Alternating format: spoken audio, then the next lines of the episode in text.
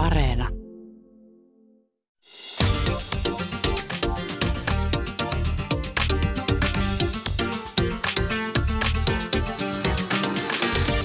Yle Puhe, torstaisin kello yksi ja Yle Areena.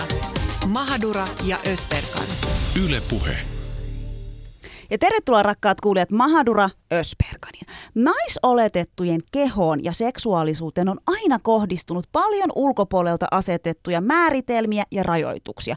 Naisoletettu on joko yliseksuaalinen, mutta katuva, tai epäseksuaalinen ja haluton madonna ja äiti. Miksi näin on ja miten purkaa stereotypioita liittyen ihmisten seksuaalisuuteen? Tänään rakkaat kuulijat puhutaan seksuaalisuudesta ja rikotaan tabuja. Keskustellaan muuttuvasta seksuaalisuudesta iän sekä esimerkiksi vanhemmuuden myötä. Pohditaan sitä, miten raskaus ja synnytys vaikuttavat ihmisen seksuaalisuuteen. Studiossa vieraana seksuaaliterapeutti sekä puhumurublokkaja Marja Kilström sekä tuore äiti Fatima Förväinen. Lähetyksen aikana kuullaan myös puhelinhaastattelu, jonka me tehtiin toimittaja luksusongelmia blokkaajan Kirsi Hyvärisen kanssa. Hyvärinen kertoo muun muassa siitä, miten seksi vaan paranee iän myötä. Mutta tervetuloa tänne studioon meidän vieraille. Kiitos. Kiitos, kiitos. Tervetuloa minunkin puolestani. Ja taas on kutkutteleva aihe käsillä. Ää, lähdetään liikenteeseen ehkä siitä, että, että mitä te ajattelette, että mitkä on sellaisia virstanpylväitä ihmisen elämässä, ää, jotka muuttaa seksuaalisuutta jollain tavalla? No jos ajattelee seksuaaliterapeutin näkökulmasta, niin mä sanoisin, että naisen elämässä saa isoja muutosvaiheita, missä nainen joutuu jollain tavalla antautumaan myös luonnon vietäväksi, on murrosikä ja raskaudet ja sitten vaihdevuodet. Joo, tälleen Fatiman näkökulmasta. Tuoreen äidin näkökulmasta. Tuoreen äidin näkökulmasta. Uh, kyllä mä sanoisin, että se niinku murrosikä, ehdottomasti, että se semmoinen ero siitä semmoisesta koulula, pikkukoululaisesta, niin semmoiseen teiniin, jolla oli haluja, niin kyllä se, mä muistan sen tosi vahvasti. Ja sitten totta kai äitiys on ollut semmoinen, mikä on vaikuttanut ja muuttanut niin kuin omaa käsitystä seksuaalisuuteen tosi paljon. Jatka Fatima tuosta, että miten tavallaan se, se niin kuin muutos seksuaalisuuteen on iän kanssa nähty. Eli mitä kaikkea sä kävit läpi silloin murrosiässä vs. nyt sitten tässä niin kuin aikuisiässä? No silloin teiniässä sitä mun seksuaalisuutta tosi paljon varjosti ehkä semmoinen huono itsetunto ja sitten se semmoinen, että kun mä koin tosi vahvasti, että mä niinku ulkonäön kautta saan miehiltä huomioon, niin se seksuaalisuus oli semmoista niinku ehdollista, että mä halusin että se oli niin kuin, että mennään miehet edellä, eikä niinkään minä edellä. Että mä en oikein itse osannut edes nauttia mun seksuaalisuudesta, kun se oli vaan semmoista, että et please, että niin kuin nähkää mut jotenkin kauniina ja hyvänä. Kun taas sitten nyt aikuisena, niin seksuaalisuus on, on, on enemmänkin niin kuin minä edellä ja että, että, tota, että mitä mä haluan ja, ja, ja niin kuin what ticks my boxes ja mikä mua kiinnostaa, niin tota, se ero on kyllä ihan valtava.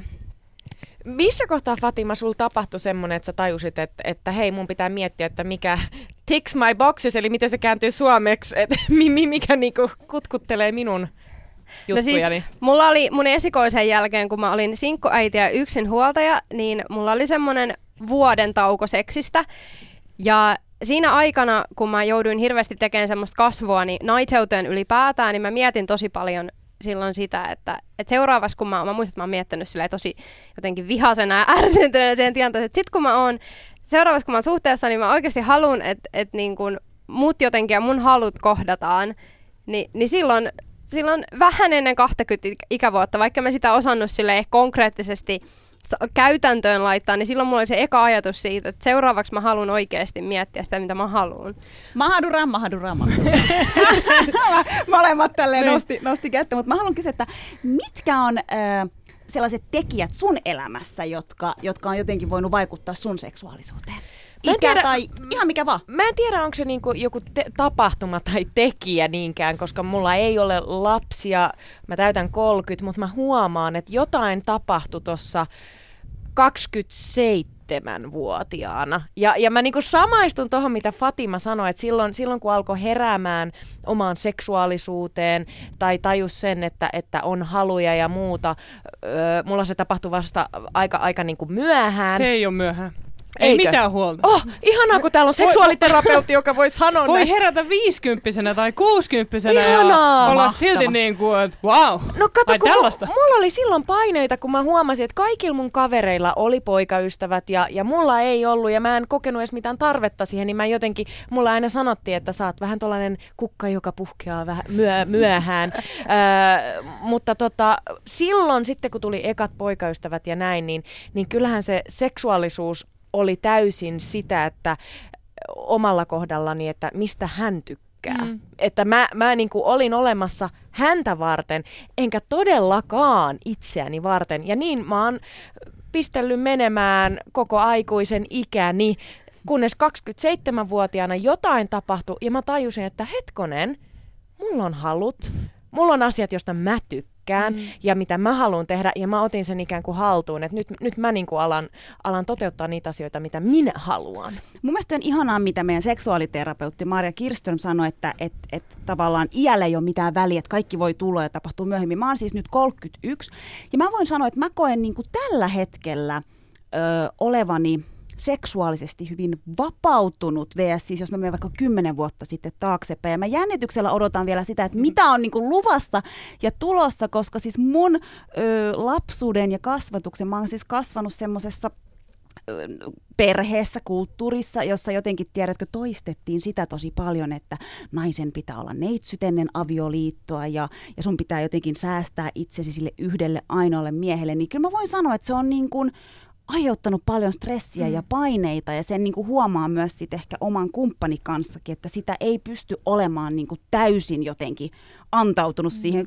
Kuulostaako Marja tämä tämmöinen? Niin kuin, on. Siinä on hurjat suorituspaineet. Siis sehän siinä on, kun on tavallaan yhtä ihmistä varten.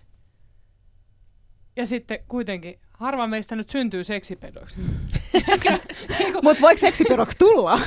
No mä ajattelin, että jokainen voi omalla tavallaan, mutta se vaatii sitä etsiskelyä ja törmäämistä seinään ja toivottavasti myös niitä kysymyksiä, että mistä sä tykkäät. Ja siis ja mun piti sanoa, että ennen kaikkea mä oon nyt myös, kun mä rupean olemaan sinut niin kuin siis mun kropan kanssa. Ja se on semmoinen ikäjuttu. Mitä enemmän tulee ikää, niin sitä tyytyväisempi ja itsevarmempi mä oon. Ja musta tuntuu, että vähän kaikilla tässä studiossa selkeästi niin kuin siihen suuntaan. Kyllä. Miksi Maria se on niin, kun kaikilla meiltä studiossa on vähän se kokemus, että, että mitä nuorempi on ollut, niin sitä enemmän on halunnut vaan, että, että minut nähdään ja minä kelpaisin sille toiselle kumppanille ja, ja, ja jotenkin ne omat halut ja seksuaalisuus on ollut peitossa, niin miksi se on näin ja kuinka yleistä tämä on Suomessa? No jos mä ajattelen mun asiakkaita ja nyt kun mä oon tehnyt noin orgasmikirjat, niin mulla on ollut paljon naisia, millä on vaikeuksia nautinnon ja orgasmin äärellä, niin lähes poikkeuksetta se seksuaalihistoria menee niin, että se on lähtenyt kumppanin miellyttämisestä. Et mä en, nu- nyt ei ainakaan tule mieleen yhtäkään tarinaa, missä se olisi lähtenyt niin, että olisi ollut heti silleen, että mä haluan tätä. Anna mulle sitä. Et ei, vaan se on lähtenyt just tälle eri aikoina oivalluksien kautta. Mutta mä itse asiassa mä koen, että se syyt lähtee ihan niin kuin kulttuurista ja siitä, miten tyttöjä kasvatetaan. Miten tyttöjä kasvatetaan? Kyllä. Mikä se on? Mi- mi- miten meitä kasvatetaan? Meille ei anneta samalla lailla sitä niin kuin, kun on pieni poika, niin sitä kikkeliä voidaan kehua avoimesti ja se voi räplätä sitä avoimesti. Mutta kun pi- pieni tyttö räplää pimpiä, niin se onkin vähän silleen, että saako se tehdä noin sohvalla? Voiko sitä kehua siitä? Tai mistä me kehutaan tyttöjä ja poikia ylipäätään? Ja kaikki tällaiset, kun seksuaalisuus on kuitenkin niin laaja juttu, että se, että No mä oon opettaa hassu esimerkki ehkä, mutta mä oon opettanut mun tytöille, että ne osaa huutaa pimppivoimaa ja ne poseeraa silleen niin kuin, vähän niin kuin sellaisessa voimapousissa. Että ne kokee, että ne on vahvoja ja niiden keho on vahva ja pimpi ei tarvi hävetä mitenkään. Mahtavaa. Fatima, sulla on tyttö. Mitä ajatuksia noin herätti? No siis mä sanon tähän tälle feministinä tällaisen feminismin näkökulman, niin toi on just noin, mitä sä sanoit Marja. Ja sitten vielä se, että nainen ja tytöt nähdään silleen, että jos ne tavallaan haluaa samaistua johonkin seksikkäisiin idoleihin, mm. niin se on likasta ja väärin. Ja tätä me kommunikoidaan tosi paljon kulttuurin kautta pienille tytöille, että et joo, te saatte tykätä tästä, mutta älkää liikaa tykätkö. Kyllä. Ja, ja kun taas miehille ja pienille pojille ei samalla tavalla kommunikoida tehdä sitä isoa eroa siihen seksiheihin mm. ja oikeisiin heihin. Et mies ja poika saa haluta niin kuin, näyttää vatsalihaksi ja se on ok, mm. mutta jos tyttö haluaa näyttää kauniilta tai tanssia viettelevästä tai jotain, niin se on likasta ja niin. se on jotenkin ällöttävää. Ja sitten tietysti pienen tytön äitinä, niin mä näen tämän, mä näen tämän tosi vahvasti silleen, äh, ulkonäköpaineina, että mm. jo mun semmoinen kohta 8V-tyttö miettii tosi paljon ulkonäköönsä. Mm. Ja, ja sekin on mun mielestä suoranaisesti yhteydessä siihen, että, että me niinku kommunikoidaan naisille ja tytöille sitä, että hei, tältä te näytätte, mutta älkää tältä ja ei liikaa tätä. Mm. Ja totta kai kaikki tämä informaatio niin, niin saa meille naisille semmoisen fiiliksen, että me, et, miten, miten tässä nyt pitäisi olla. Mm. Ja yhdellä sanalla mun mielestä tota voi sanoa, että se on kontrolli. Se on hyvin vahva kontrolli ulkoapäin, minkä ne pienet tytöt jo oppii sen, että missä ne rajat menee. Ja sitten tavallaan seksuaalisuuden äärellä ne rajat pitäisi rikkoa, pitäisi rikkoa säännöt ja vapautua. Mulla tulee mieleen tosta tavallaan se, että, että, että kun perheeseen, ja jos ajatellaan nyt tälleen binäärisesti, että, että sukupuolia on kaksi, vaikka tiedetään, että sukupuoli on moninainen, niin, niin jos perheeseen sy- syntyy tyttö oletettu, nais oletettu, niin, niin aika useasti oli ne veljet tai isät, ainakin mun kohdalla, niin se oli silleen, että minä sitten luudan varrella hätistelen kaikki pojat ja sinun ei saa kukaan koskea ikinä, mutta sitten mm. m- mulla on kolme isoveljeä, niin heidän kohdalla se on vähän se, no meidän poika on tollanen niin. tyttö ja naisten mies. Niin, tuo he... vaikka molemmissa kainaloissa. Niin, ja, ja aina kun näkee pieniä lapsia, jos ne on poikaoletettuja, niin, niin, niin sitten kun ne vähän niin kuin flirttailee tytöille tai aikuisille naisille, niin siinä on heti semmoinen, no wow, että siitä tulee kunnon flirtti isona. Mutta tyttöjen kohdalla se on silleen, että ikään kuin suojellaan. Eikö se mm. ole vähän näin? On. Mm. Sitten mä haluaisin sanoa tällä, kun mulla oli tuossa ennen tällaista toivottavasti äh, lopullista pariutumista, niin, niin tota, olin sinkkuäiti ja Tinderissä, niin Herra Jumala se tavallaan niin kuin, se informaatio siitä, että mitä sai niin kuin muilta miehiltä, että se viesti, että kun on äiti, niin ei saa haluta harrastaa seksiä. Et, et se oli, vaikka mä olin siellä Herra Jumala 20, mä niin kuin parikymppinen halujeni korkein, tai silleen, niin tota, kyllä heti kun tuli se asetelma, että ah, sulla on lapsi, niin sitten mm. se oli hetikin se, että en mä nyt sit tiedä, että voiko mä nyt niinku, tässä on jotain vähän, siis todella monella, mm. todella monella. Saanko mä kommentoida Kommentoi. tähän? Siis mähän on itse ollut myös sinkkuäitinen 22-vuotiaana. Et mä sain myös mun esikoisen yksin. Ja mä koin ton ihan saman jo silloin kymmenen vuotta sitten. Että mua, miten sä voit mennä ekotreffeillä sänkyyn. Mä no koska tää on se hetki, kun mä en harrasta seksiä. Kyllä mä oon niin Et ei mulla nyt ole sit ensi viikolla aikaa, kun ei mulla hoitaja. Et se oli ihan absurdia, että miten sitä niin kun sai sellaista moraaliläksytystä miehiltä. Ne oli kyllä käynyt panemassa, mutta kyllä, sitten siis tuli niin, moraaliläksytys. Siis voi että, samaistua. Mi- mitä, moraali, mitä tarkoittaa moraaliläksytys? Et siis, hetkonen, että koska te, te olette yksinhuoltaja äitejä, niin te ette saisi... Etenkin se äiti. Niin. No, mulla oli esimerkiksi sais... tämmöinen tosi hämärä tilanne, että mä olin treffeillä yhden miehen kanssa ja sitten me päädyttiin sänkyyn. Ja sitten sen jälkeen, vaikka oli selkeä tilanne, että me ei haluttu mitään enempää, niin se sanoi mulle laittamassa se viesti, että on se kyllä outoa, että sä et halua mitään enempää. Siis sille, että hän ei halunnut, mutta hän olisi halunnut, että mä halusin, koska mä oon äiti, niin mun olisi tavallaan pitänyt etsiä jotain pysyvyyttä. Siis se nimenomaan kommunikoi, että eikö toi nyt ole vähän outoa, että ramppaa tai miehiä siellä. Mm. Ja niin kuin, mm. Siis tällaista mm. viestiä. Siis. Ja tästä pikkuhiljaa johdatellaankin tähän, tähän äit, äitiysteemaan, että saako äiti haluta seksiä ja saako äiti olla seksuaalinen olento. Ennen sitä mä kysyn teiltä vielä sen, että et, et, et tavallaan jos puhutaan niin kuin, ja aina tässä Mahadura Ösperkanissa, kun ollaan puhuttu seksuaalisuudesta, niin aina palataan sinne koulun penkille. Äh, kun koulussa on jonkunlaista, mun mielestä on aika köykästä, en tiedä miten asiat ovat nyt, mutta silloin kun mä olin yläasteella, niin se tosiaan oli perustu siihen, että banaaniin laitettiin se kortsu ja näytettiin, että näin te vältätte sen, että ette tule raskaaksi, älkää tulko raskaaksi. Mutta se ei missään vaiheessa perustunut siihen, että hei, seksin on tarkoitus tuntua hyvältä, teidän mm. kuuluu nautti. Miksei, miksei tällaisia asioita opeteta koulussa vai onko se jotenkin liian härskiä? No kyllä niitä tänä päivänä aletaan opettelemaan, mutta ikävä kyllä se on edelleenkin tosi vaihtelevaa, että missä ja kuka opettaa ja miten. Et me tiedetään, että on se Sysmän keissi, missä rehtori haukkuu nuoria siitä, että ne pukeutuu tietyllä tavalla, niin sitten saa huoritella tai homotella, mikä on ihan älyttömän törkeitä. Ja sitten samaan aikaan meillä on koulutettuja seksuaalikasvattajia, mitä saatetaan tilaa kouluille, ja niillä on kaikki tämä tieto. Ne tietää seksuaaliterveysasiat, mutta ne osaa puhua nautinnosta ja sukupuolea, ja seksuaalisuuden moninaisuudesta ja rajojen vetämisestä. Se on tosi monipuolista ja hyvää. Et toivottavasti me saataisiin poliittiselta niin kuin, poliittista päätöstä tähän taakse, jotta saataisiin määrärahoja ja koulutusta lisää ja sinne lapsille ja nuorille tieto, koska se suojaa kaikista eniten.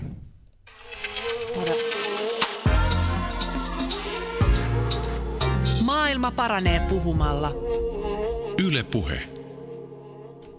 Studiossa meillä on vieraana seksuaaliterapeutti sekä puhumurublokkaa Marja Kilström sekä tuore äiti Fatima Förväinen. Tänään rakkaat kuulijat puhutaan seksuaalisuudesta ja rikotaan tabuja. Keskustellaan muuttuvasta seksuaalisuudesta iän sekä esimerkiksi vanhemmuuden myötä. Syvennytään nyt seuraavaksi siihen, mihin jo lähditte tuossa äsken ö, liukumaan, että miten raskaus ja synnytys vaikuttaa ihmisen seksuaalisuuteen, miten äitiys vaikuttaa ihmisen seksuaalisuuteen. Tuossa nousi jo vähän, että tavallaan minkälaisia stereotypioita vanhemmuuteen ja seksuaalisuuteen liittyy. Eli oletetaan jotenkin yksinhuoltaja äitien haluavan tiettyjä asioita. Mitä muuta nostaisitte? Stereotypioita. Niin kuin, mitä liittyy äitiyteen ja seksiin. Vanhemmuuteen ja seksuaalisuuteen liittyy. No niin, mä heti täällä ihan väärät ah, No siis mä veikkaan, että sellainen jotenkin, että seksi on jotenkin arkipäivästä ja tylsää, tai että se ei saa olla mitenkään niin kuin semmoista kivaa tai jotenkin semmoista villiä tai jotenkin, että musta tuntuu, että me puhutaan vanhemmista ja seksuaalisuudesta, niin oletetaan, että se on just sitä sunnuntaisin, valot pois ja hiljaa, ettei lapset herää. Ja sitten jos löytyykin jotain niin kuin semmoista kinkyä sieltä, niin sitten se on jotenkin likasta ja väärin. Ja herra Jumala, eihän noin voi tehdä. Mä likasta? Koen. Miten toi, niin jotenkin toi sana likainen, Marja? Me itse asiassa puhuttiin Vatimankaan aikaisemmin tästä ja siitä nousi jotenkin, että äitien tai, tai niin kuin vanhem, äitien tai raskaana olevien naisten jotenkin ajatellaan, että seksi on likaista. Niin, se, se on tota, jotenkin se nainen on nähty, mä oon kuullut miehiltä, miesasiakkailta sitä, että jotenkin se naisen keho on pyhä kun on raskaana. Ja sitten tavallaan sit se on ollut ihan sellaista niinku, myös tiettyjen myyttien ja uskomusten purkamista, että et, et se nainen on seksuaalinen ja vauva ei voi satuttaa vaikka olisi yhdynnässä. Ja e, naisellahan on siis voi olla elämänsä parhaat orgasmit raskauden toisella kolmanneksella etenkin. Ja tavallaan sehän olisi ihan hirveätä heittää hukkaan sellainen ilo ja potentiaali. Et, et mun mielestä näitä myyttejä vaan pitää purkaa ja siihen tarvitaan myös meitä äitejä ja naisia, mitkä sitten kertoo kumppaneille, että ei tässä ole mitään tällaista hätää, että itse asiassa mä haluan sitä seksiä. Mikä se raskausajan äh, tavallaan, koska emme ole, Mahadura Ösperkan ei vielä ole kokenut raskautta. Vielä. yhdessä. Vielä, toivottavasti pian. niin, Jaamur ehkä toivoo sitä. Äh, mutta tota, mitä silloin tapahtuu seksuaalisuudelle? Äh, Täällä on itse asiassa studiossa Fatima ja, ja me ei olla vielä pointattukaan, että Fatimalla on vastasyntynyt vauva mukana, joka no. nukkuu täällä siellä. studiossa. Mutta su, sulla on tuoreessa muistissa se, että kun olit raskaana ja kannoit Joo. lasta sisällä, niin, niin muuttiko se jotenkin sun seksuaalisuutta? No mä sanoin, että ei se, niinku, ei se muuttanut, että mä, mä koen, että mulla oli haluja enemmän ja raskauden tota, aikana vai raskauden, raskauden, raskauden aikana ehdottomasti. Ja, ja alussa tietysti oli vähän hankalampaa, koska pahoinvoinnit oli mulla aika äärimmäisiä.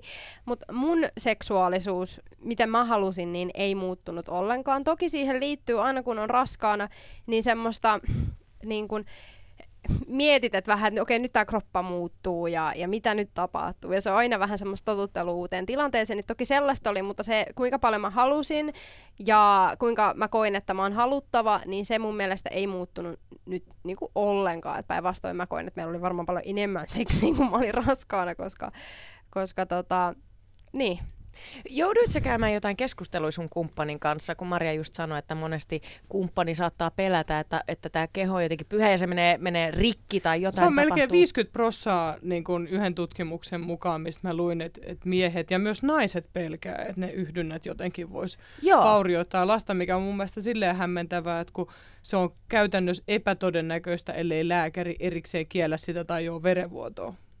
Mutta mihin toi Marja perustuu? Et miksi, koska toi on kuitenkin 50 prosenttia on aika iso määrä, on. niin mihin semmoinen perustuu? Mistä kukaan on lukenut tai kuullut? Että... Se on vaan se mielikuva, mä veikkaan, koska kyllä mäkin, kun mä eka kerta olin raskaana, niin mietin, mietin että vauva menee varmaan rikki ja kuolee, jos niin. laitetaan yhtä mitään. Johan se silleen periaatteessa fyysisesti aika lähellä ja osa kokee, että se on kolmas pyörä että se kohdun suu on siinä ja sitten vauva on kohdun suun toisella puolella kohdussa sitten, niin se voi tuntua siltä ja osalla myös fysiologiset termit ja paikat voi olla vähän sekaisin. Että anatomia kirjakin voi auttaa näyttämään, että ei osu, penis ei mene sinne, älä huoli.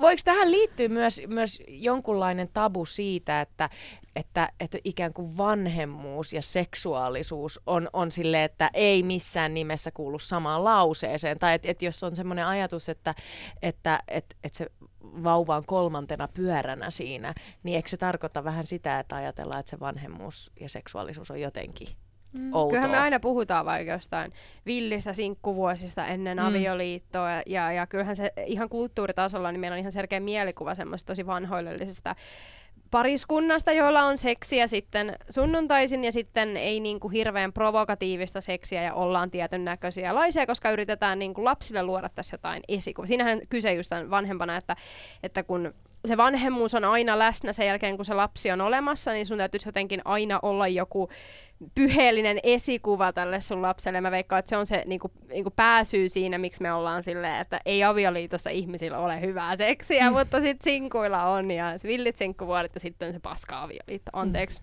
Anteeksi. Maria, onko tämä Fatiman, ö, mitä Fatima just sanoi, niin onko tämmöinen mielikuva todellinen? Kuinka on, paljon On siis, toi ei kuulosta yhtään tyhmältä ja itse asiassa mähän on oman työni kautta halunnut rikkoa tota tosi paljon. Et mähän lopetin sen mun iso matkaapas huipulle kirjan loppusanoihin siitä, että se naisten nautinto ja se, että me ymmärretään meidän oma arvo ja se, että meidän täytyy sanoa, mitä me halutaan, niin mä itse asiassa haluan, että se olisi perintö, mikä siirtyisi äideltä tyttäreille ja siitä eteenpäin. Että se käännettäisikin toisinpäin, että se, että äiti näyttää naiseutensa ja seksuaalisuutensa, eikä yritä vaan häivyttää sitä, sen ei tarvitse tietenkään olla rumaa ja niin, että se rikkoo lapsen rajoja, mutta niin, että, että okei, me halutaan, että menette hoitoon, että meillä on nyt rakkausloma mä haluan pukeutua tälleen, koska mä arvostan kehoa, niin mä voin suudella mun kumppania ja osoittaa niin kuin fyysistä läheisyyttä ilman, että lasta tarvii suojata, että se ei näe sitä. Ja jos lapsi nyt joskus kuulee seksinä, niin se ei mene rikki siitä. Siitäkään siis. Niin, niin, siitäkään. siitäkään. Fatima, sä sanoit äh, tuossa vähän aiemmin siitä, että sulle ei ollut niin kun, raskaus ei muuttanut sun seksuaalisuutta oikeastaan mitenkään, että ehkä jopa niin kuin harrastitte enemmän seksiä raskauden aikana. Mitä sitten synnytyksen jälkeen? No synnytys on semmoinen käännekohta, missä mä veikkaan, että kaikilla tulee se tauko. Ja mä en sanoisi, että ei edes tarvii lähteä niin kuin seuraavana päivänä, et eikä pysty, siis et ei tietenkään, että synnytyksen jälkeen niin kyllä se niin kuin seksin harrastaminen loppu. Uh, niin kuin useiksi viikoiksi, että, että tota, musta se on niin kuin normi. Et mm. Mä tunnen, että mulla, on, mulla ahdistaa, kun mulla on kavereita, jotka on äitejä, just tullut äideiksi, ja ne kokee semmoista painetta miehiltään, että heidän täytyisi jotenkin heti synnytyksen jälkeen olla tosi hyvässä kunnossa, näyttää ihan sairaan hyvältä ja olla valmis seksiä. Tämä on se semmoinen niin kuin asia, mitä kommunikoidaan äidille, että kun mullakin kun olin raskaana ja synnytin ja sitten kuvasin jotain vartaloa, niin Instagramiin mulla tuli viestiä sille, ai vitsi, eikö sun kroppa olekaan ihan pilalla ja rikki ja, ja, ja niin kuin miten sä, et, et, se, et se ajatus, että et pelotellaan naisia siitä, että jos et sä pysty olemaan se superkaunis, hoikka, välittömästi hyvässä kunnossa oleva, välittömästi seksiä miehelle antava, niin se avioliitto menee rikki. Niin, niin, niin meillä, meillä siis, meillä loppu ihan ymmärrettävästi hetkeksi. Ja mun mielestä niin kuin, täytyy sanoa, mä koen, että miehille ei tarpeeksi alleviivata sitä, että et, et, niin kuin naisen ei tarvi, nainen ei olemassa su, sun seksuaalisia haluja varten silloin, kun se on kokenut jotain niin fyysisesti rankkaa, että tukekaa niitä puolisoitanne. Mitä sanoo seksuaaliterapeutti tähän? Kuulostaako tutulta? On ja äärettömän viisaasti sanottu toi mun mielestä just, että, että miehiltä tai kumppaneilta ylipäätään puuttuu tieto. Tämähän ei niin kuin liity vaan siihen, että onko mies vai nainen kumppanina. Että ylipäätään se kumppani, mikä on vähän ulkokehällä, tarvitsee tietoa siitä, että mitä esimerkiksi naisen hormonitoiminnalle tapahtuu. Että naisen kehohan on kaikilla synnytyksen jälkeen hetken aikaa lähes vaihdevuositilassa, kun ne hormonitasot romahtaa, mikä aiheuttaa sen, että orgasmiherkkyys huononee, haluttomuus, haluttomuus tai se, että ei halua lisääntyä ja limakalvot on kuivat ja ohuet. Plus, että se palautuminen koko synnytyksestä, mikä on tosi yksilöllistä, ja se, miten siitä niin keho lähtee palautumaan, on myöskin tosi yksilöllistä. Et sen takia osa kyselee kauheasti, että no mikä on se keskiarvo, että koska, koska pitää aloittaa seksi. Mutta sellaisia ei kannata, ne voi unohtaa. Ja niin kuin Fatima sanoi, että kumppanin tuki ja se, että kumppani auttaa vauvahoidossa ja hemmottelee äitiä, mikä palautuu, niin ne on kaikki niitä asioita, mitkä vie läheisyyden kautta kohti sitä seksiä. Ja please ihmiset, älkää ajatelko vaan yhdyntää, vaan seksiähän on niin paljon muunkinlaista. Hyvä, hyvä, että mainitsit ton. po- puhe tuli Juuri nyt näin, pahoittelut. Seksiä on monenlaista, mutta, mutta, mutta eikö se ole niin, siis sanotaan näin, että, että mä en tiedä tästä aiheesta mitään. Mä en ole varma, ö, onko mä semmoinen ihminen, joka haluaa vanhemmaksi esimerkiksi, että haluuks mä lapsia. Ö, mutta yksi syy siihen on se, että on niin, toi on niin, kuin niin harmaa alue mulle, että mua vähän pelottaa, että miten vanhemmaksi tuleminen muuttaisi mua ihmisenä ja, ja, ja mitä mulle tapahtuisi silloin. Koska mun mielestä näistä aiheista ei vaan niin kuin yksinkertaisesti puhuta tarpeeksi. Ja, ja, ja mä oon kuullut mun ystäviltä, jo, joista on tullut vanhempi, että on saattanut mennä useampi kuukausi että, että se henkilö, joka on synnyttänyt lapsen, niin, niin ei halua ei halua minkäänlaista se- seksiä tai seksuaalista kanssakäymistä mm. kumppaninsa kanssa, ja siitä koetaan syyllisyyttä, painetta, ja sitten se on taas rasite sille suhdelle, oli niitä kumppaneita yksi, kaksi tai, tai kuinka paljon tahansa, mutta, mutta eikö se ole niin, että tähän liittyy tosi paljon tunteita, jotka pitäisi jollain tavalla purkaa, mutta sitten meillä ei ole työkaluja ehkä siihen. Maria, miten sä sanoisit, että näinkin laaja aihetta pitäisi lähteä purkamaan? Pitäisi puhua niistä tunteista ja tarpeista. Siis aidosti tavallaan sanoa, että, että mä ymmärrän sen, että sä haluat sitä seksiä, mutta mä en ole nyt valmis siihen.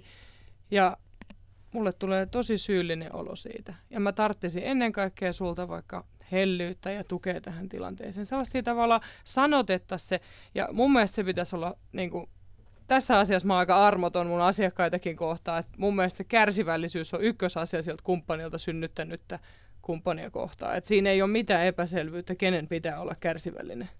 Ja mun mielestä Marja sanoi jotenkin aivan ihanasti äsken, mä mietin tavallaan niitä työkaluja, kun sä sanoit, että, että jo semmoinen niin pienet hellyyden osoitukset mm. ja niin kuin apu sitä äitiä tai synnyttänyttä ihmistä kohtaan, kaikki vie kohti sitä niin kuin seksiä tai, tai niin kuin läheisyyttä, niin mun mielestä niin kuin toikin. Mutta mun on pakko kysyä, mitä Susani sanoi, että että hänellä on niinku kavereita, jotka on sanonut, että saattaa olla, että monta kuukautta ei harrasteta seksiä.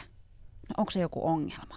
Jos niin. sä synnytyksen jälkeen et harrasta monta kuukautta seksiä, niin onko siinä, pitääkö siinä kohtaa huolestua tai miettiä, että onko meidän parisuhde nyt loppu tai mitä mm. siihen sanoisit? No siis mä sanon sen, että ylipäätään vaikka olisi kuukausiakin siinä taukoa, niin kuinka pitkä meidän elämä on. Että sitä seksiä ehtii harrastaa. Plus, että siinä vaiheessa kumppani voi runkata. Seksuaalisuudet on aina omat meidän kenenkään seksuaalisuus ei ole meidän kumppani, että mä aina puhun kahdesta pallosta, milloin yhteinen kosketuspinta. Ja silloin meidän täytyy ottaa myös vastuu siitä omasta seksuaalisuudesta ja antaa rauha, jos kumppani tarvii. Ja sitten jos se on kauhean ongelma, niin pitää puhua, että mitä tälle voisi tehdä, eikä uhkailla ja syyllistää ja olla ilkeä. Ja niillä asioilla ei kukaan pesää kyllä. Se on ihan päivänselvä. ja se on oikein. niin, kyllä siinä pitää vetää raja. Hei, mulle tapahtui semmoinen outo juttu. Mä hommasin koiranpennun tässä vähän aikaa Ei ole yhtään hänellä, kattokaa äitien vaisto, ei mitään koiranpentu. Ei, no siis kyllä äidin vaistot heräs, kun se koiranpentu astui taloon, niin mulla loppu halut samaan, samoin tein. Siis oikeasti, tää on tosi outo juttu. Ja mä olin silleen, että nyt meidän pitää keskittyä hoivaamaan tätä koiranpentua. Se itkee öisi ja, ja sillä sekunnilla mä tajusin, että jotain mun päässä on niin kuin, joten, jotain on tosi pahasti vinksallaan. Ja, ja mä ajattelin, että mitä sitten, jos olisi oikeasti lapsi. Mutta mulla tuli joku hoivavietti ja se, se hoivavietti oli ristiriidassa. Mä koin sen, tämä kuulostaa nyt tosi oudolta, mä puhun koirasta. Mutta se oli ristiriidassa mun seksuaalisuuden kanssa. Onko tämä Maria niin kuin, tosi outoa? Eikö toi Fatima, kun sä oot tuore äiti, niin sä varmaan no mä, hyvin no pääset siis... tähän. Se, niin kuin, mua kiinnostaisi tää just tää tuoren äidin ja tuoreen koiranpentu äidin. Siis Fatima, onks, mä, onks, mä niinku, onks tää tosi outoa? No mun mielestä on outoa, koska silloin kun Aada tuli ja oli meillä, niin ei mua niinku tehnyt yhtään mieli. Päinvastoin mies saattoi, on terveisiä vaan sinne kun kun, niin saattoi tuntua jopa vähän likaselta se seksi silloin. Eikä mulla käynyt mielessäkään, varsinkin rinnoista katoa seksuaalisuus täysin. Ainakin mulla on kadonnut, koska mä imetän.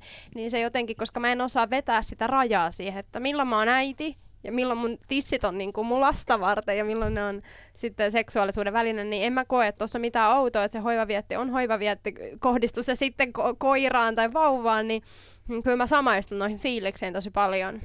Mut mä tavallaan, siksi miksi mä kerroin tämän, koirahan ei voi missään nimessä lapseen verrata, mutta mussa heräs jotain, joku juttu, mitä mä en ole tunnistanut ikinä. Ja mä, mä tajusin sen, että tämä tulisi ihan varmasti mulle, jos mulle tulisi lapsi syystä tai toisesta taloon, niin, niin jotenkin öö, muhun on varmaan istutettu joku, joku todella tämmöinen niin patriarkaatin kela siitä, että, että vanhemmuus ja seksuaalisuus ei kuulu samaan lauseeseen. Ja minä, joka, joka mielestäni on, on jotenkin tosi, tai yritän ymmärtää ja olla avoin. Ja, ja mä, mua jotenkin häiritsi se, että miksi, tää, miksi mä koen tämän niin ristiriitaisena ja vaikeana asiana. Mm. Öö, ja ja mä, mä epäilen, että mä en ole ainut, joka kokee sen, että esimerkiksi just tämä ka- kaksijakoisuus, että, että saat, niin kuin sä sanoit Fatima tuossa aikaisemmin, että saat villi sinkku nainen versus sitten sust, niin kun sä astut avioelämään ja, ja susta tulee äiti, niin sitten ikään kuin kaikki loppuu seinään. Mm. Ja mä luulen, että mä oon tämän mielikuvan ja tämän, tämän niin vanhanaikaisen Kelan ehkä uhri. Mutta sä jouduit myös vähän siihen tehosekottimeen, mihin äidit joutuu usein raskauden ekalla kolmanneksella. Että kun sitä vauvaa aletaan oottaa, niin mie- mieli työstää hirveästi sitä äidiksi tuloa ja sitä työstetään koko raskausaika. Mutta sut niinku heitettiin suoraan synnytyksestä kotiin. että se tavallaan mä sen takia myös ajattelen, että se voi olla vielä niinku hurjempi se, miten se hoiva vietti. Ja se, kun siinähän käydään läpi esimerkiksi se, että, että tuoreet vanhemmat, on se sitten äiti tai isä, ää, niin tavallaan se vastuun ymmärtäminen voi jo viedä halut hetkellisesti. Et kun sä ymmärrät, että tämän ihmisen henki on mun käsissä. Se on niin, se on syvä tunne, tosi syvä. Ja se menee myös siihen, että kyllähän se on faktakin, että äidin tai niiden vanhempien tehtävä on pitää se vastasyntynyt hengissä. Ja siihen pitääkin laittaa enemmän niin kuin voimia. Että se on ihan ok, että se seksuaalisuus ei ole niin tärkeä. Ja sitten tähän liittyy tutkimuksissa on todettu, että miehillekin, jos puhutaan niin kuin, että kumppani on mies, niin heidänkin testosteronitaso laskee, jos he osallistuu vauvan hoitoon. Ja sitten mä mietin tavallaan sitä, että kuinka niin kun siis aikaa vievä ja energiaa kuluttavaa se, että sulla tulee ihan täysin uusi tyyppi sinne kotiin, mm. josta sä et oikeasti tiedä paljon mitään. Eikä tavalla. se kerro, mitä se haluaa. Eikä se kerro, mitä se haluaa, ja se voi haluta olla siellä ihan päin niin kuin tahansa. Niin onhan se niin kuin vanhemmillekin, tämä on hyvä tämmöinen, joo, haluan äidiksi, osaanko mitään, en. Mutta siis tavallaan, että mä jotenkin itse, mä, mä tiedän, että musta tulee varmaan semmoinen superkontrolloiva, tiiäks, että mä varmaan niinku kuuntelen, että hengittääkö se lapsi. Mä teen sitä mun siskonpojan kanssa, kun se nukkuu, mä menen tarkistamaan koko ajan, että hengittääkö se. Samaiston, samaiston. Ni, niin tavallaan just se, että kuinka paljon Fatima, kun sä kulutat aikaa ja energiaa siihen lapseen, niin eihän siinä varmaan edes jää ikään kuin mm, joo. energiaa siis siihen siis niin kaikkeen muuhun. Niinku niin painavia tunteita, koska tota, mä koen, Mä koen, että naiset ja äidit jätetään niinku yksin tosi vahvasti. Siis mä en nyt sano, että mun tilanteessa. Mutta että äidiltä ja naisilta, varsinkin silloin kun nainen astuu äitityön, niin vaaditaan, että, että sä oot se todella hyvän näköinen kumppani, joka jaksaa harrastaa seksiä, sit sä hoidat kodin ja sä hoidat vauvat ja sä jaksat olla iloinen ei, muuta vastaavaa. Siis tää, tää tulee siitä, että mä oon keskustellut nyt mun juuri äidiksi tulleiden kavereiden kanssa, joilla on suhteessa semmoisia ongelmia liittyen siihen, että että he ei yksinkertaisesti pysty eikä jaksa harrastaa nyt seksiä, niin se miehen tuleva kommentti tai kumppanille tuleva kommentointi on just sitä, että et kyllä sun pitäisi, kun toi naapuri Marjakin jaksaa, ja siellä jaksetaan harrastaa seksiä, ja katso missä kunnossa tämä on. Ja sitten, että et se painostaminen on, on tota, tosi jäätävää. Tää, siis totta kai mun viiteryhmä, mutta siis tämä ei ole niin ensimmäinen kerta mun elämässä, kun mä oon törmännyt siihen, että et, et, et, tota, et nainen koetaan semmoisena ehdottomana jonain robottina tosi usein, jonka mm. vaan pitäisi pystyä. Että ei miehen, jos miehet synnyttäisi, niin meillä olisi joku Herra Jumala, viiden vuoden äitiyslomat palkolliset. Mutta Mar- tota, ei sitä, kun mä sanoisin, että jos on tilanne, missä tulee vauva taloon, niin se, se, se on niin iso muutos, että se on ihan ymmärrettävää olla hukassa ja ei haluta ja, ja, ja ei fokusoida siihen, miltä sä näytät. Ja jos se kumppani siinä vierellä ei tue sitä muutosta eikä, eikä, eikä tuo siihen mitään hyvää, niin se vika ei ole siinä henkilössä, joka, joka, on, joka on se vauvan hoitaja, niin, niin tämä on se viesti, mikä pitäisi niinku jokaiselle vanhemmalle niinku, mm ö, sisäistää. Maria pudisteli vähän tuossa päätä. M- mikä? Mi- Ei mua, vaan niinku, se tuntuu äärettömän pahalta, että et kumppaneilta tulee noin rajua syyllistämistä ja palautetta tuoreille äideille. Että et kun se tiedetään, että et raskauden ja synnytyksen aikaväli on sellainen, että kun naiselle antaa palautetta sen kehosta, se jostain syystä jää vielä paljon syvemmälle sinne kehon muistiin ja tunnemuistiin se palaute. Että siinä pitäisi olla äärettömän tarkkana sanojen kanssa ja ymmärtää sitä laajempaa kokonaisuutta. Et mun mielestä tuossa katsotaan jotenkin hirveän mustavalkoisesti maailmaa ymmärtämättä koko niin kun, miksi se vauva nyt on hankittu ylipäätään.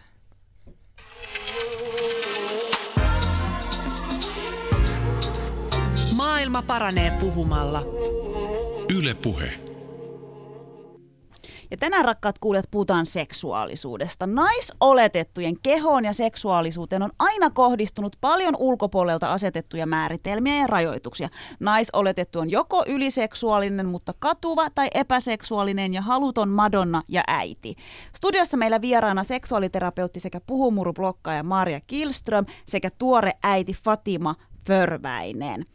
Voidaanko me vähän puhua lisää tavallaan tuosta kaksijakoisuudesta, että joko sä oot se ö, ylihaluva ja liian seksuaalinen, tai sitten sä oot tämmöinen Madonna haluton äiti. Miksi, miksi meillä on niin, kuin niin näin rajoitettu tämä meidän niin kuin näkökulma tähän?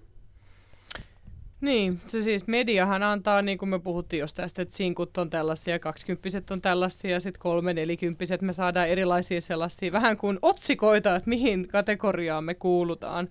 Mutta lopuviimein ihminenhän on moneksi mun mielestä se on ollut Menaisilta hyvä kamppis se just, että ne on esitellyt julkiksi esimerkiksi Maisa Torppaja jotenkin mieleen, että siinä lueteltiin hänen elämänsä eri rooleja, sairaanhoitaja, äiti, somejulkis tavallaan. Ja siellä on mun mielestä se sama ydin, että onhan se äiti Juman kautta, anteeksi, paljon muutakin kuin äiti. Ja on hetkiä, kun vauva on syntynyt, ollaan ehkä 90 prosenttia äiti, mutta sitten se muuttuu. Ja se on myös sitä osittain vanhemmuuden sitä luopumista, koska meidän täytyy joka hetki vauvan syntymästä lähtien alkaa luopumaan myös siitä lapsesta. Että ne on vaan lainassa meille. Ja siinä tavallaan mä ajattelen, että se seksuaalisuudenkin tuoma positiivinen voima elävässä voi auttaa yhtenä osana.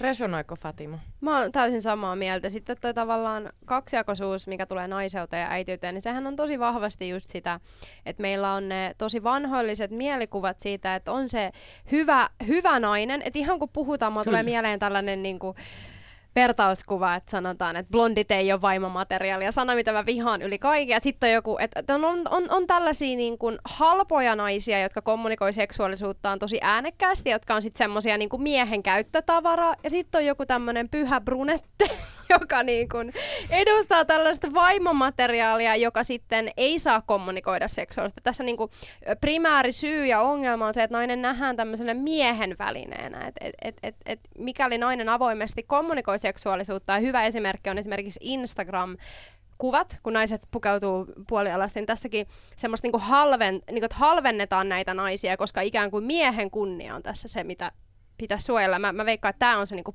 pääsyy, että meillä on, meillä on se vanhoillinen kuva siitä, että naiseus ja äitiys liittyy niin vahvasti siihen vaimomateriaalista, kun puhutaan.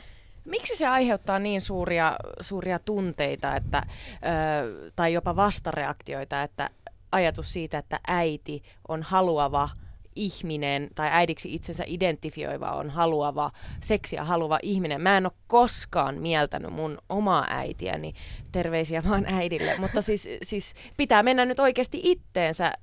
En halua hurskastella, mutta mä en ole ikinä ajatellut, että mun äiti olisi seksuaalinen ihminen, jolla on haluja. Äiti on ollut siis yksin huoltaja äiti. Ja mä en ole koskaan elämässäni ajatellut, että, että että onkohan äitillä, niin kuin, saakohan se sitä, mitä hän haluaa. Ja mä en ole koskaan käynyt tätä keskusteluakaan hänen kanssa. Mm. Mulla on itse asiassa omassa elämässä tossa, tosi just niin kuin toisinpäin oleva kokemus, koska mun, mun vanhemmat eros, kun mä oon ollut joku eka tokaluokkalainen ja sen jälkeen mun äidillä oli silloin edelleen sama kumppani, minkä mä sitten näin sen jälkeen uutena kumppanina äidin kanssa. Ja äiti oli niin onnellinen siitä ja se, mä, mä en ollut hirveän vanha kuin se, varmaan joku teini-ikäinen, että se on sanonut, että et, et onneksi hän sai kokea, että seksuaalisuus voi olla tällaistakin. Että se oli niin onnellinen ja vaikka sitä ei silloin aluksi heti tajunnut, että miksi se nyt hehkuu se äiti ja miksi alakerran ovi on lukossa. Mutta tavallaan mä sain niin jotenkin positiivisena kokea se, että se teki mun äidille ihan älyttömän hyvää ja se tuli tosi onnelliseksi.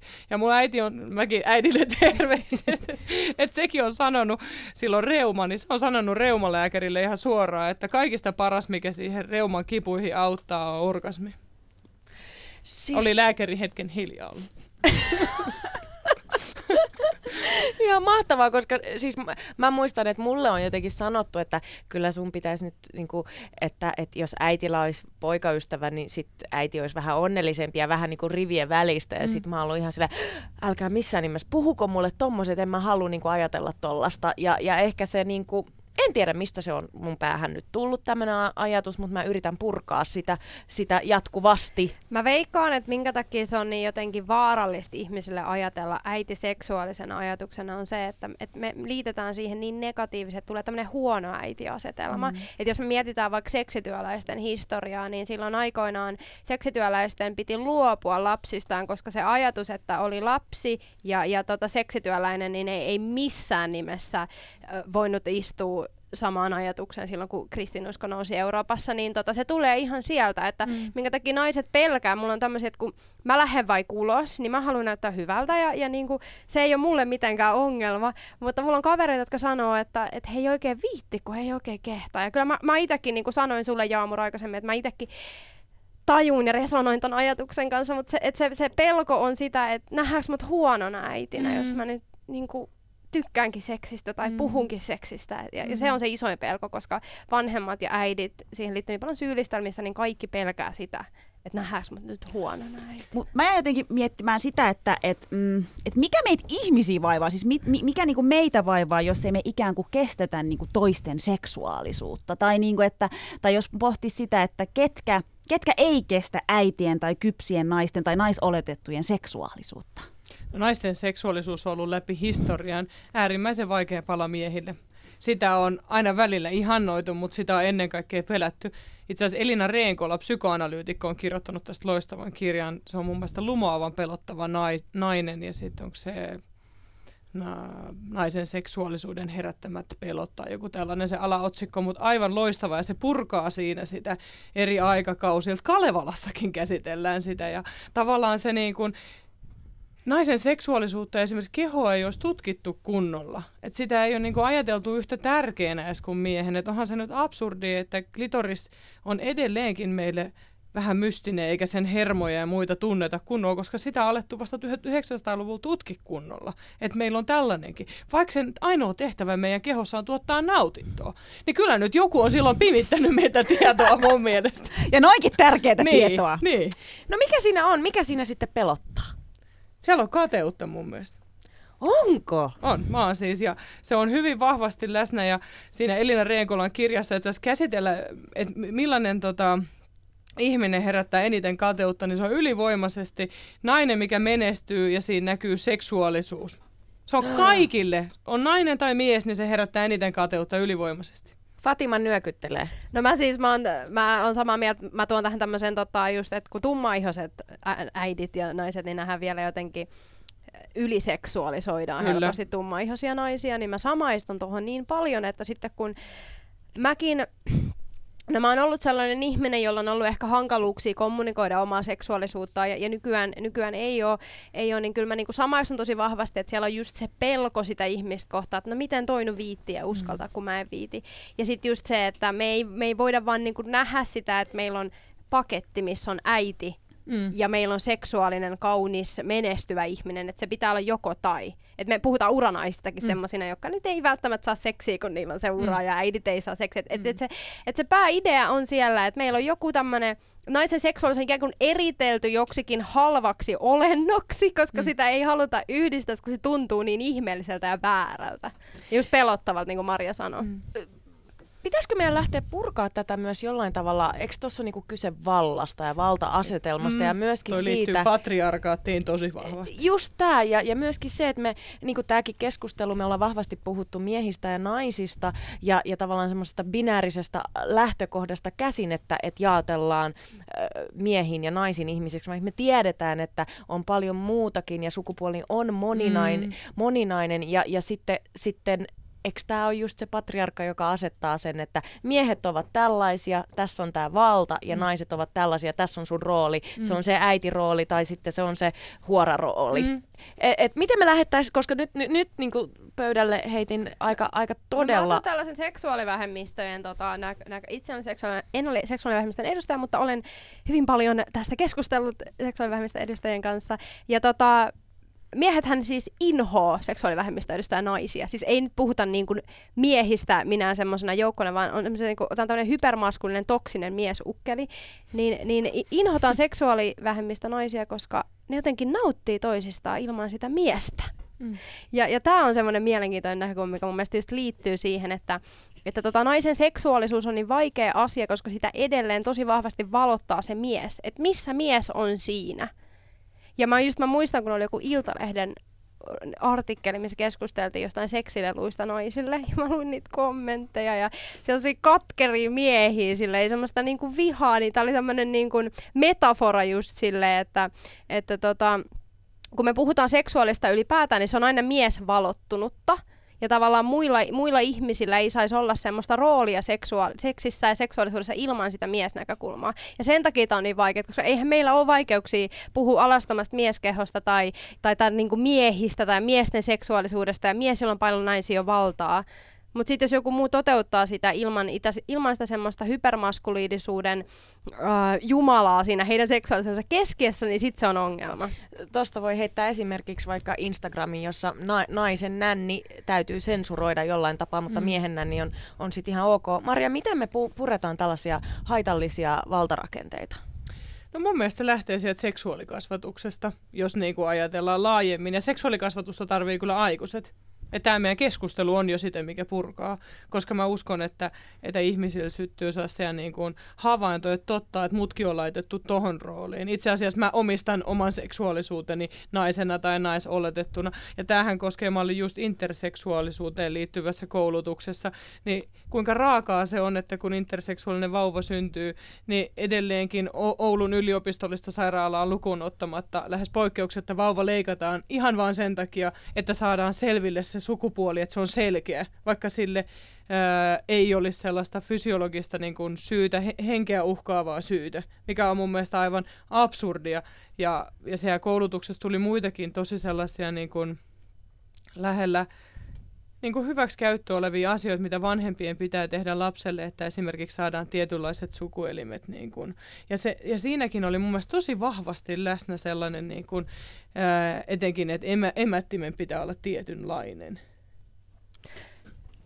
Ja siis mä tulin tuosta e- emänttimen tietynlaisuudesta, niin mä katson sen dokkarin kannusleikkauksesta, niin nykyään on tosi yleistynyt ihan huomattavasti, että naiset käy leikkaamassa siis häpyhuulensa, että niinku siistimässä alakertansa että se näyttäisi paremmalta jotenkin. Niin Nimenomaan siis synnytyksen jälkeen ei, ei vai sy- muuten vaan? Muutenkin vaan. Siis muuten, että jos on, niin kuin, että on, on selkeästi tämmöinen populaarikulttuurissa tämmöinen niin kuin idea, että naisen häpyhuulet ei ole seksikkäät, jos ei ne ole hirveän pienet mm. ja semmoiset niin kuin, Symmetriset. Kyllä, ja, ja, ja tämä on yleisön aivan valtavasti, että, että nuoret naiset käy leikkaamassa sen vastaan sitä jotain pornoideologiaa ja se tuntuu ihan hurjalta mun mielestä. Kyllä ja toi on ihan kauheat senkin takia, että, että se, sen leikkauksen yhteydessä voi esimerkiksi tulla sellainen krooninen kiputila, että kaikki kosketus sattuu hepuhuuliin.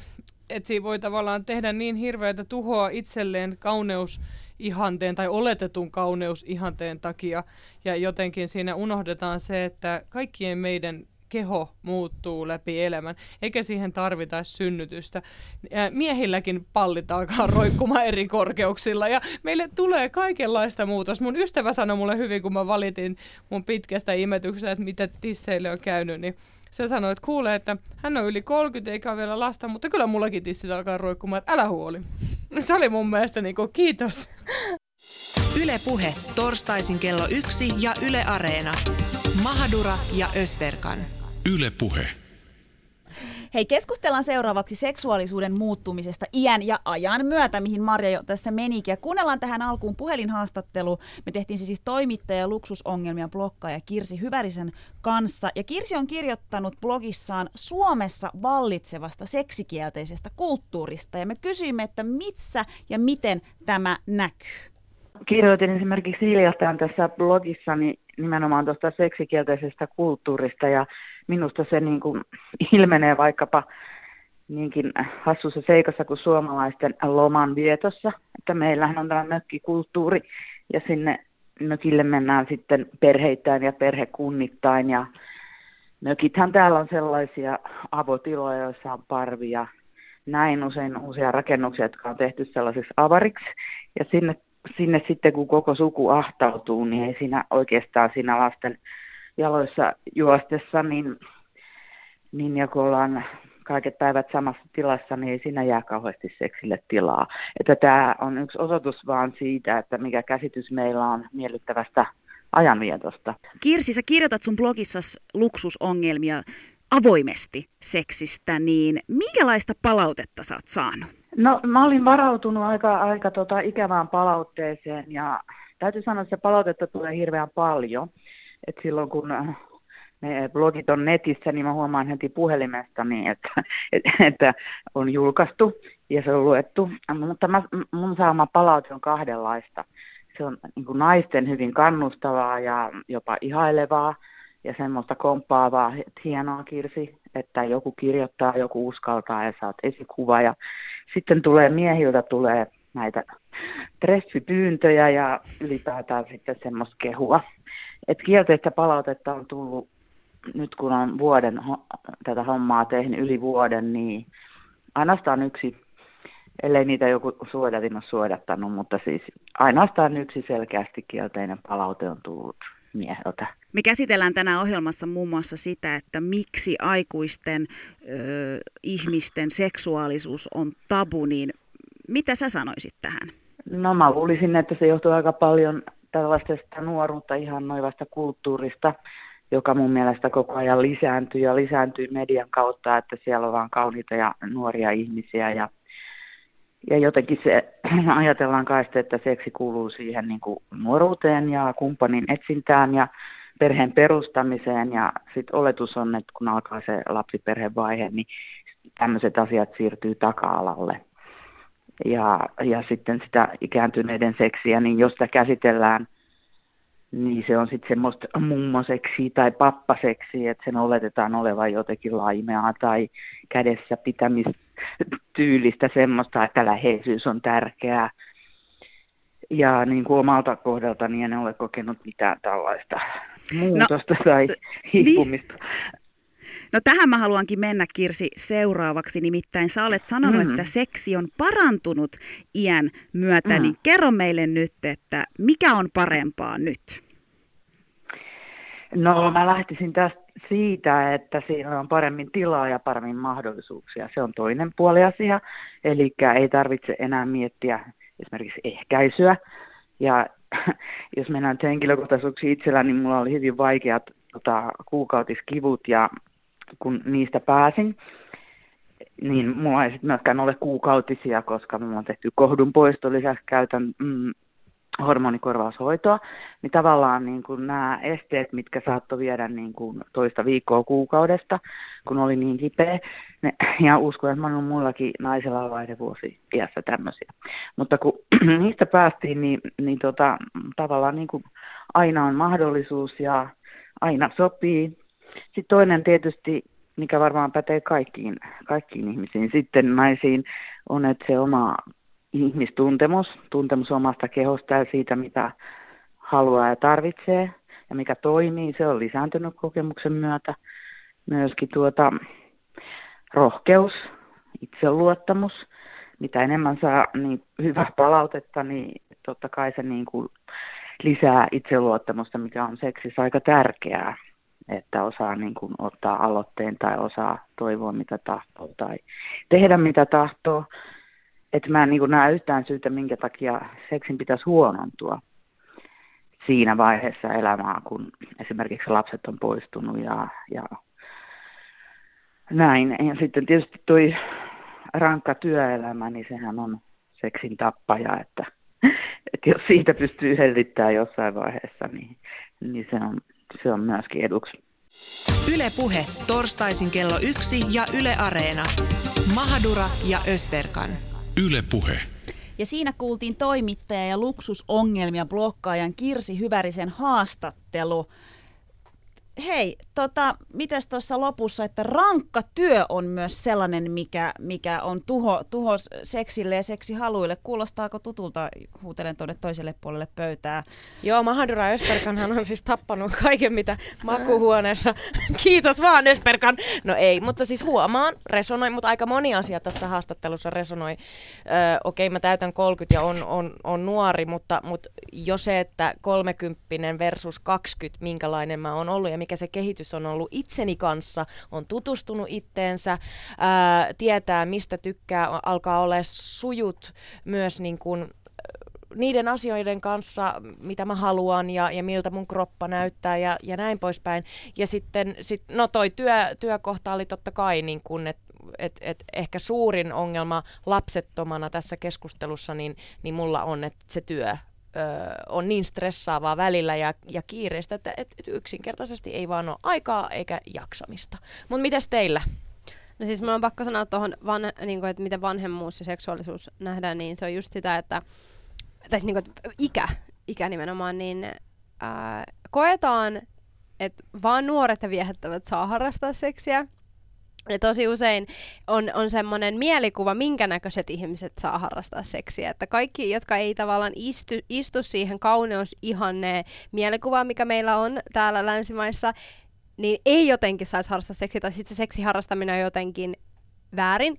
Ja, ja esimerkkinä just aikoinaan 1950-luvulla, kun vaikka tummaihaisen ja, ja, ja valkoihaisen seksi oli kriminalisoitu, niin silloinkin sieltä se kumpuaa tosi vahvassa ajattelu, että vaaleet ja hyvännäköiset saa harrastaa seksiä ja kaikki muut on jotenkin älkää. Just nimenomaan niin tämä Tää, mikä hänen nimensä oli? Kirsi Hyvärinen. Kirsi Hyvärinen sanoi mun mielestä ihan loistavasti just, että, että koetaan, että kaikki siitä nuoruuden kontestista poistuvaa jotenkin pappaseksiä. Tai jotenkin, että semmoinen kinkymummoilu jotenkin kuulostaa ihan hirveän vieraalta. Ja, ja nämä on just niitä mielikuvia, mitä meillä on.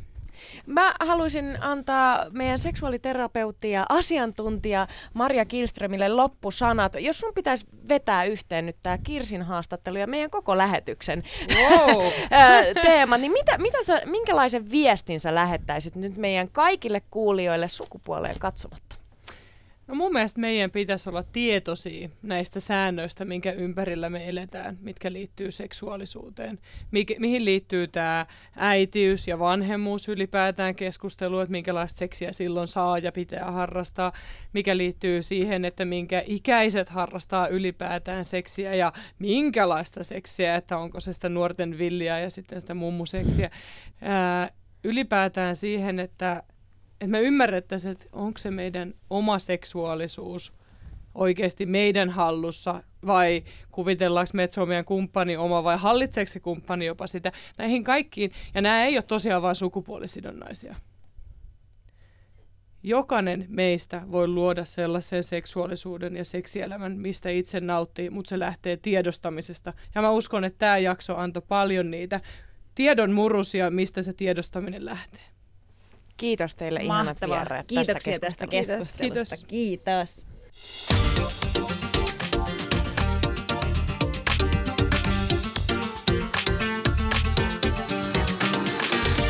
Yle Puhe, torstaisin kello yksi ja Yle Areena. Mahadura ja Österkan. Yle Puhe.